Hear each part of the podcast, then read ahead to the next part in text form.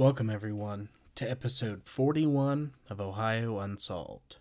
I'm your host, Matthew, and today's episode is all about cryptids and monsters.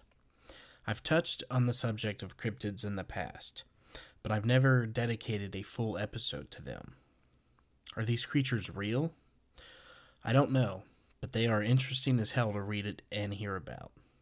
So let's just get right into the episode. Everyone, sit back Make sure to lock your doors and windows and get ready for Ohio Unsolved.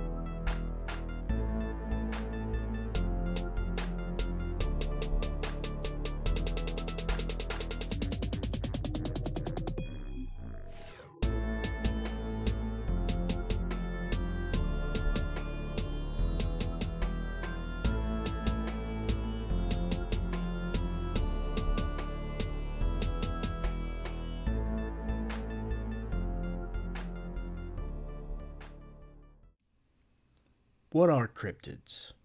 They're creatures whose existence have been debated about for hundreds of years.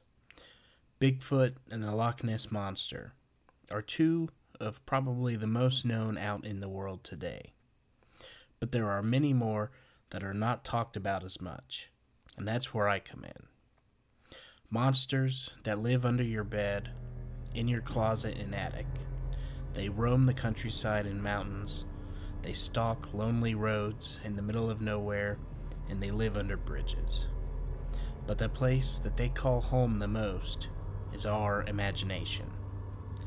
Whether they're real or not, I certainly don't want to encounter one alone in the woods, especially some of the ones I'm going to talk about today.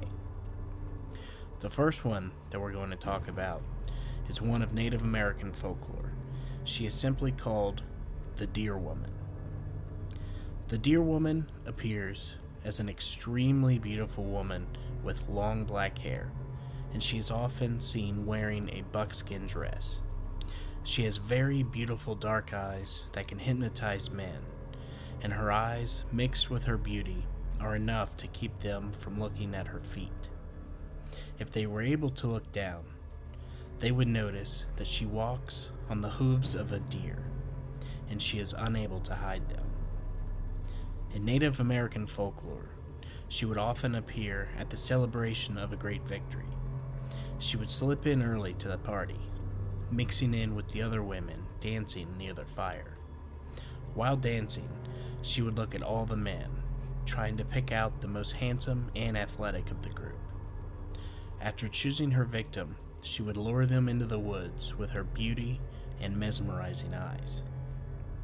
Once they were away from the light of the fire, the deer woman would force her victim to the ground and make love to him until the morning.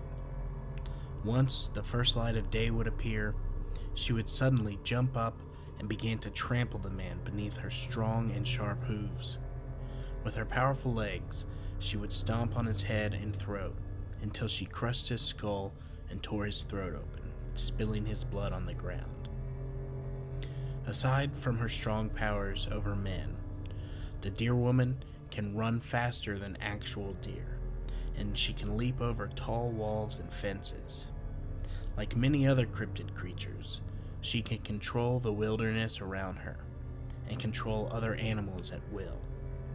Being part deer, she has a special connection with deer and other herd animals, and she can command large bucks to attack anyone that might cause her harm.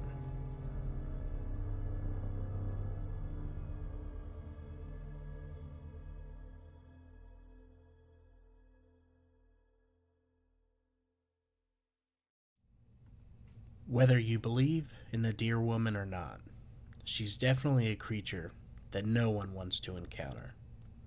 I personally doubt that she's real, but if I am ever alone in the woods, I'm going to be very weary of any beautiful woman trying to lure me in deeper. Now, the next creature is a supposed supernatural being, and especially terrifying, known as the cannibal babe. It can take the form of an infant to attract its victims. From North American folklore, the cannibal babe is supposed to be in Montana, North and South Dakota, and Nebraska. It lays in bushes in the brush, waiting for an unsuspecting victim to approach. Once near, the cannibal babe will start to cry, sounding just like an abandoned baby in. Anyone who goes to investigate will find a naked infant, dirty and scratched and screaming uncontrollably. Only the most cold hearted person could resist picking up this screaming baby. Once the baby is picked up, it will open its mouth, pleading for a finger, to suckle. To avoid the screams of the baby, most adults will offer their finger to try and appease the baby. But this is where they make their mistake. Once the baby wraps its lips around the victim's finger, it begins to literally suck the flesh and muscle straight from the bone. They almost immediately lose whatever finger that they've offered to the baby. Despite their attempt to throw the monster to the ground, the baby keeps sucking the skin and fat and muscle from the arm. If the creature is actually dropped, it'll crawl over and latch onto the victim's foot or ankle and continue to devour their meal. Once gone, the infant will fall asleep inside the victim's empty rib cage with blood drooling from their lips. The monster will then drag some of the bones back to the small cave where it makes its home. Because of this, its den can often be recognized by a small pile of bones just outside the entrance.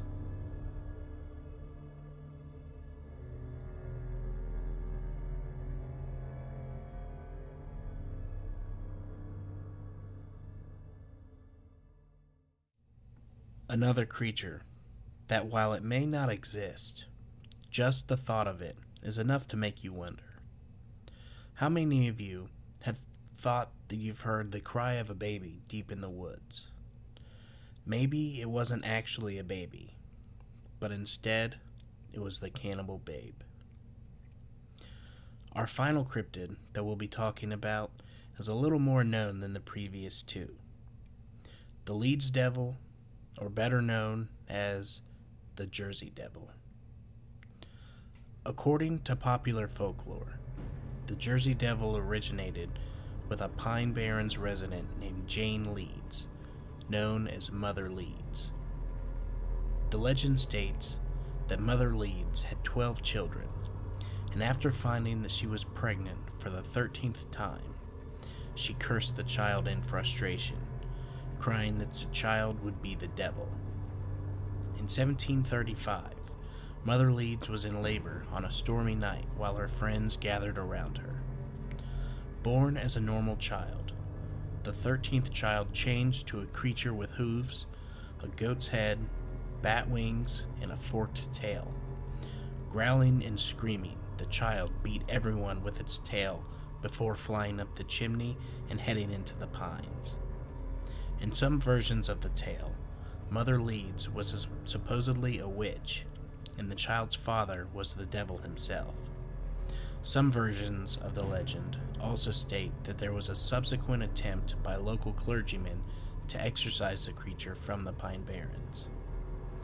Prior to the early 1900s, the Jersey Devil was referred to as the Leeds Devil or the Devil of Leeds, either in connection with the local Leeds family or the southern New Jersey town Leeds Point. Mother Leeds has been identified by some as Deborah Leeds on the grounds that Deborah Leeds' husband, Japhet Leeds, named 12 children in the will that he wrote during 1736, which is compatible with the legend.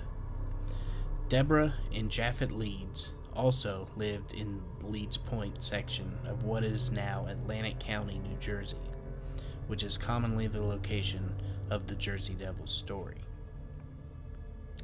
Brian Regal, a historian of science at Kean University, theorizes that the story of Mother Leeds, rather than being based on a single historical person, originated from colonial southern New Jersey disputes that became the subject of folklore and gossip among the local population.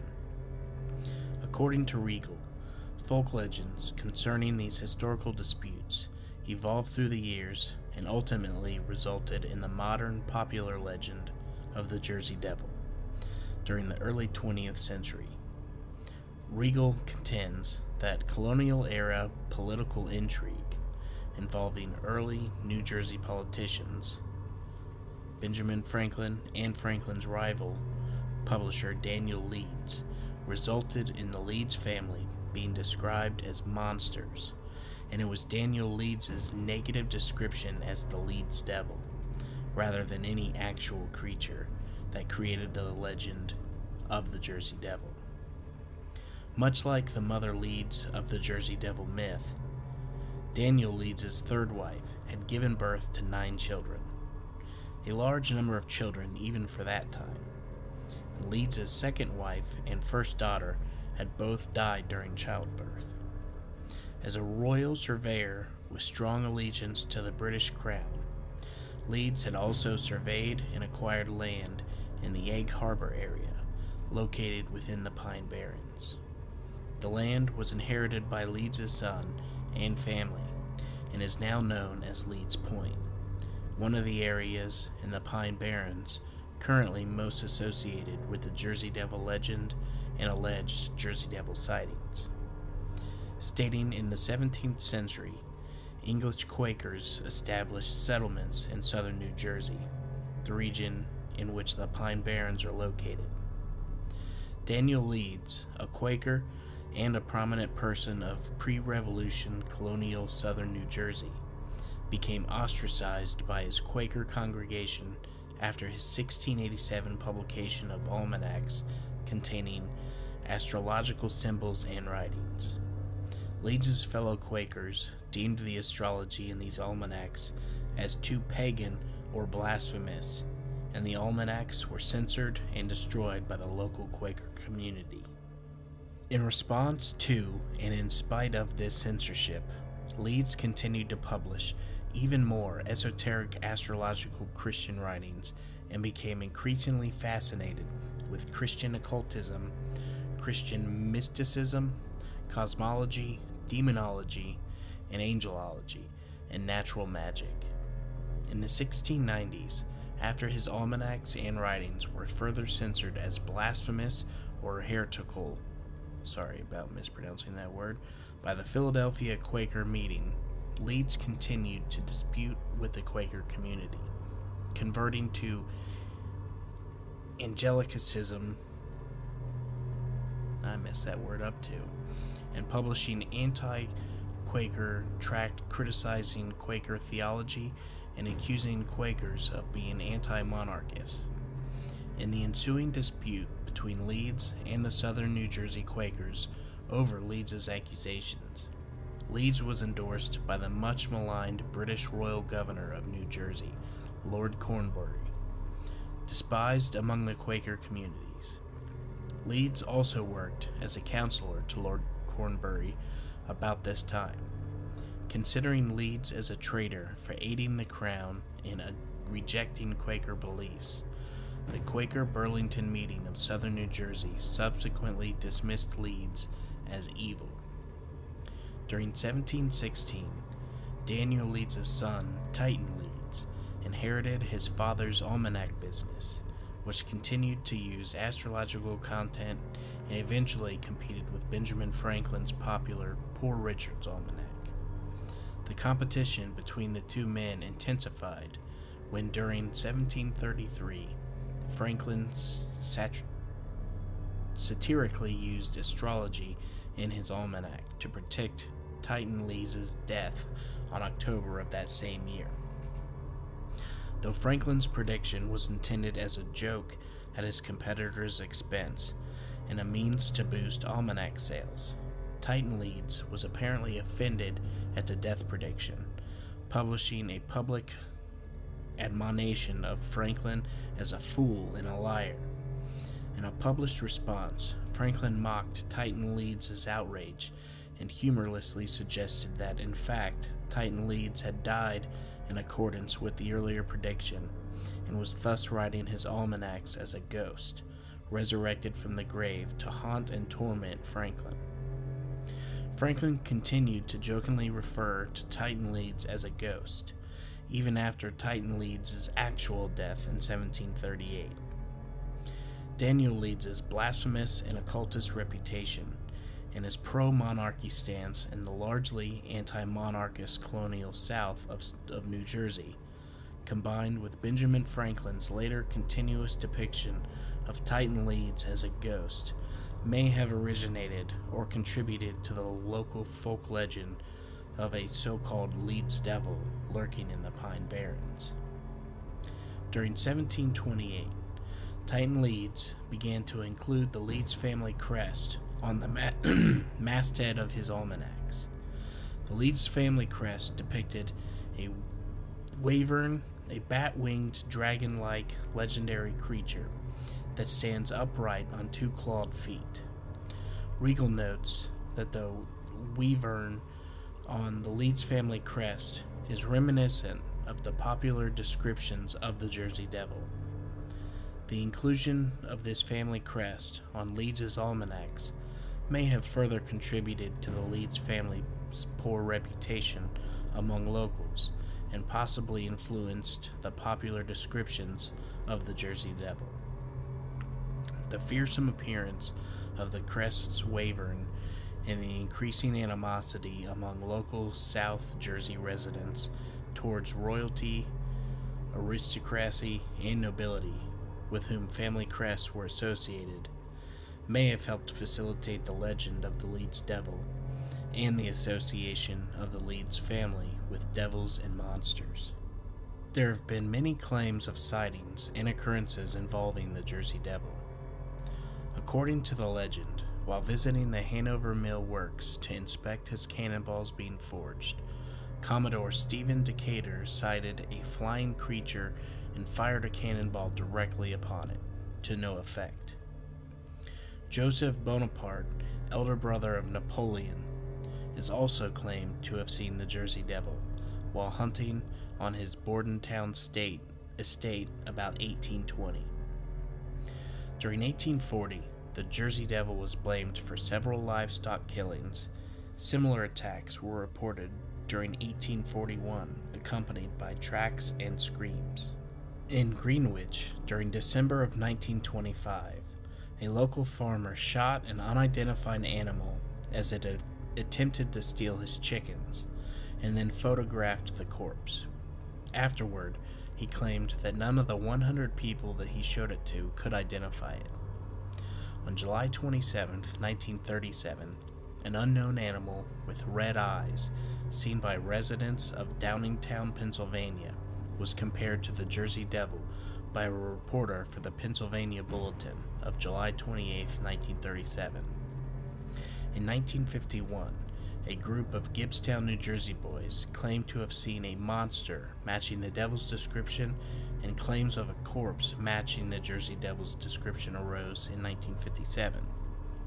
During 1960, tracks and noises heard near, near Mays Landing were claimed to be from the Jersey Devil. During the same year, the merchants around Camden offered a $10,000 reward for the capture of the devil, even offering to build a private zoo to house the creature if it was captured.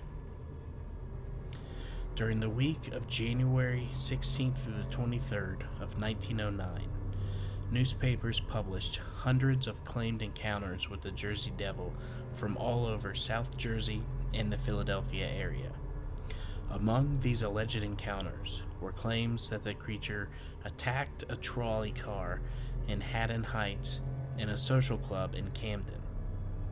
police in Camden and Bristol, Pennsylvania, supposedly fired on the creature to no effect. Other reports initially concerned unidentified footprints in the snow, but soon sightings of the creature resembling the Jersey Devil were being reported throughout South Jersey and as far away as Delaware and western Maryland. The widespread newspaper coverage created fear throughout the Delaware Valley, prompting a number of schools to close and workers to stay home. Vigilante groups and groups of hunters roamed the pines and countrysides in search of the Jersey Devil. During this period, it is rumored that the Philadelphia Zoo posted a $10,000 reward for the creature. The offer prompted a variety of hoaxes, including a kangaroo equipped with artificial claws and bat wings.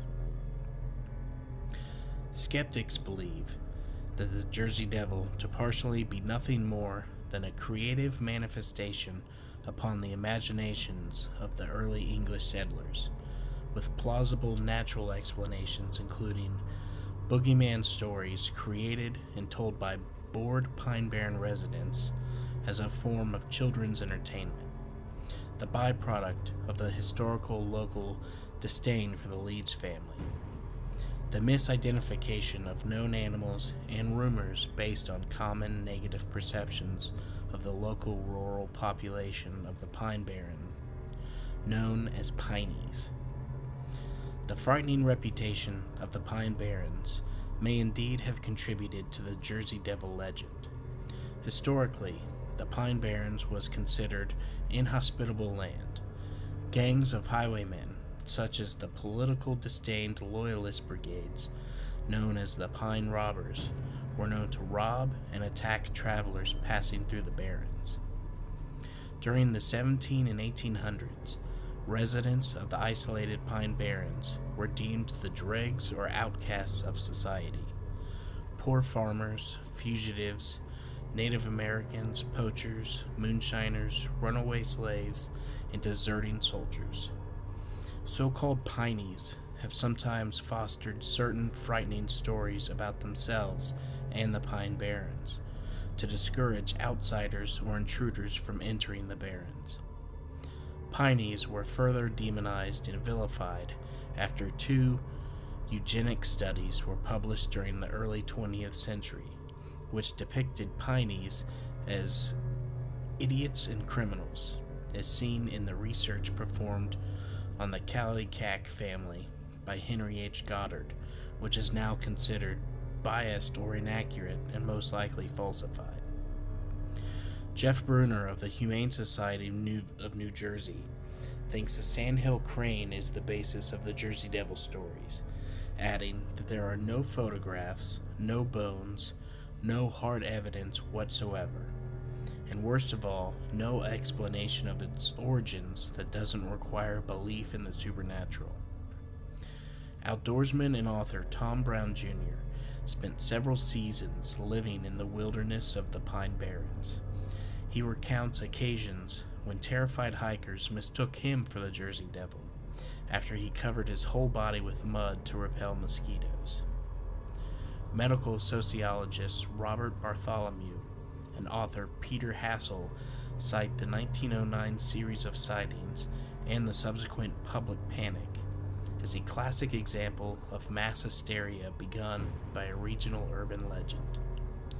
One New Jersey group, called the Devil Hunters, refer to themselves as official researchers of the Jersey Devil and devote time to collecting reports, visiting historic sites, and going on nocturnal hunts in the Pine Barrens in order to find proof that the Jersey Devil does, in fact, exist.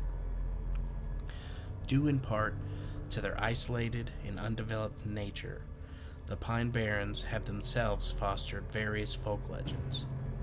Apart from the Jersey Devil, many other legends are associated with the Pine Barrens. Supernatural creatures and ghosts are said to haunt the pine forests, include the ghost of the pirate Captain Kidd, who supposedly buried treasure in the Pine Barrens and is sometimes allegedly seen in the company of the Jersey Devil the ghost of the Black Doctor, the benevolent spirit of an African American doctor who, after being forbidden from practicing medicine due to his race, entered the Pine Barrens to practice medicine in the isolated communities of the Barrens, and is said to still come to the aid of lost or injured travelers.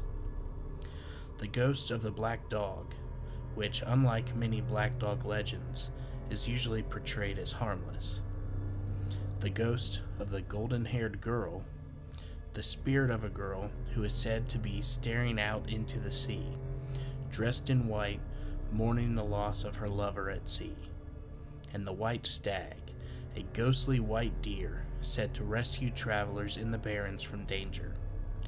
There are also folk tales concerning the Blue Hole, an unusually clear blue and rounded body of water located in the Pine Barrens between Monroe Township and Winslow Township, and often associated with the Jersey Devil. Writing in Jan Harold Brunvand's American Folklore, an encyclopedia, Rutgers professor Angus Kress Gillespie called the Jersey Devil an obscure regional legend, and for most of his, its existence, and said that after more than 250 years in oral circulation, the legend of the Jersey Devil has many variations. Devil's image used on t shirts, buttons, and postcards and cocktails named after the drink, as indications that the recent history of the Jersey Devil is more in the realm of popular culture than folklore.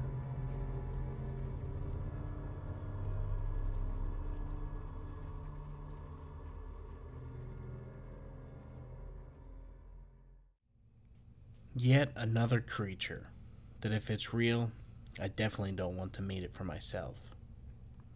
Have any of you had an encounter with any cryptid, either mentioned in this episode or not? I would love to hear about it and share it in a future episode. Well, that is going to do it for today. I hope that everyone enjoyed the stories. I know I enjoyed looking them up.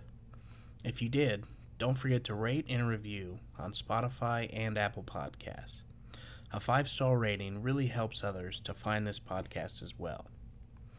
Make sure that you join us on Facebook, follow us on Instagram, and now subscribe to us on YouTube. I would love to reach 100 subscribers by the end of the month. Don't forget that my Patreon will, will return in September with a horror story that I am writing myself. The schedule for the bonus episodes will be the third Friday of the month. So the next bonus episode will be live exclusively on Patreon on September 16th. The $5 tier and up will give you access to the bonus episodes. Once again, thank you everybody for listening. And make sure to keep your doors and windows locked and stay ready for Ohio Unsolved.